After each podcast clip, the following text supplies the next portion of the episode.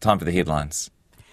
US President Joe Biden is on his way to Israel in the wake of a blast that killed hundreds of people at a hospital in Gaza. Both Hamas and Israel deny responsibility. Hawke's Bay Rugby will consider team and player sanctions following damage to the Ranfurly Shield.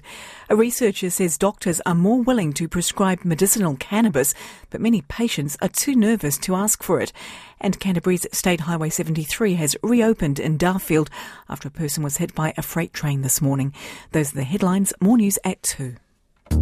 Kia ora, I'm Sharon Brettkelly, and today on The Detail, is there any hope for peace between Israel and Palestine? War will continue. There's no doubt about it. It has continued now since the Palestine Liberation Organization was formed some 40, 50 years ago.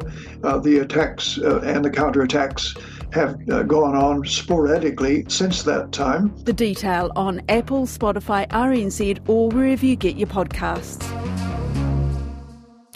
Kia ora, nice to have you listening on Wednesday afternoon. And lots of people with various conditions are complaining about the effects of, well, not lots of people, of a few people with uh, various conditions uh, and disorders complaining that LEDs affect them um, more extremely as well. ME slash CFS sufferers have this same light issue, says Sam. Um, somebody else uh, who is autistic says that they mess with her unless uh, she uses lampshades.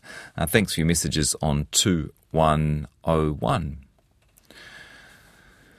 Now, is the pavlova a New Zealand invention or an Australian one, or are we over it? Do we just still need to move on? When we all gather around a pavlova at Christmas, there is a collective understanding that it's a dessert that holds a special place in our hearts no matter where it was first baked.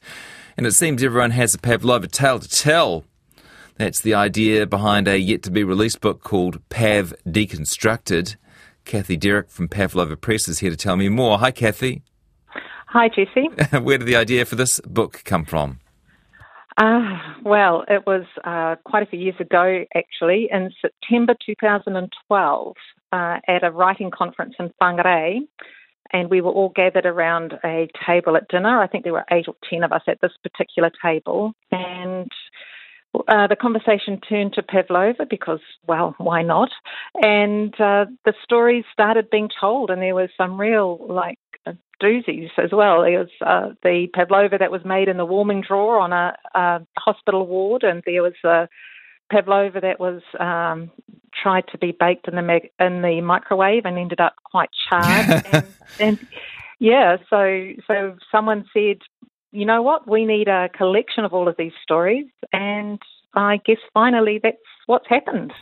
How many contributors uh, are represented in this book? A hundred, over 150 actually. There's, it, we put a, a, call out for contributions uh, a couple of years ago, and we have amassed 150, more than 150 um, contributions. Yeah. What sorts of things have you received? It's it's almost what haven't we received? I I with just everything is is in there. Like there have been humorous tales, there have been poignant poems, things that are bittersweet, sad.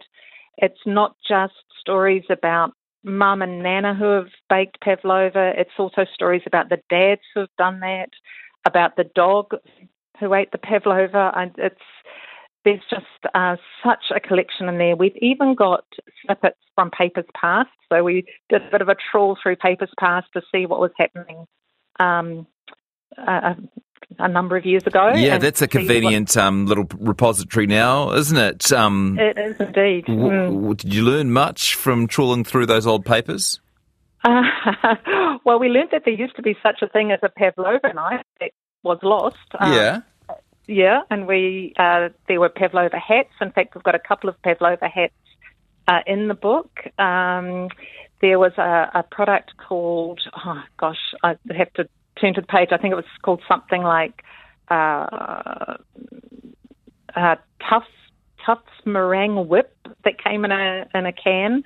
So so yeah, it was um, a real interesting trawl. Got some artwork in there too. I see Dick Frizzell is uh, mentioned. Yes, Yes, absolutely. We've got a significant amount of art uh, in the book, uh, and each piece tells its own story as well. We wanted to make sure that um, visual uh, stories were were in there as well, and that's what the what the artwork does. And yes, we've got Dick Frizzell's in there. We've got a couple of cartoons, uh, three or four cartoons from uh, Fifi Colston, got one from Martin Doyle, but we've got artwork from and stories and poems from people who have never been published before as well. Good stuff. Now, I said that you were yet to be published, so what's the story there? Well, the book is. I have an advanced copy in my hands right now, uh, and the book is due in our sh- on our shores uh, fairly soon, by the end of October.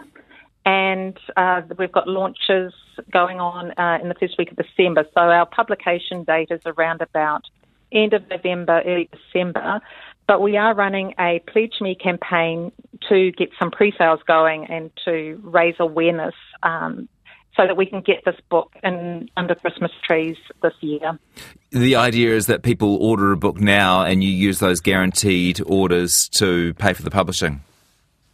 Yes, yes, it's effectively what it is. We specifically want to raise awareness. We want this book to get into homes this Christmas. We think it's a, a fantastic uh, gift for those hard to buy people, and it really it, it really speaks to community and to what the pavlova means to us.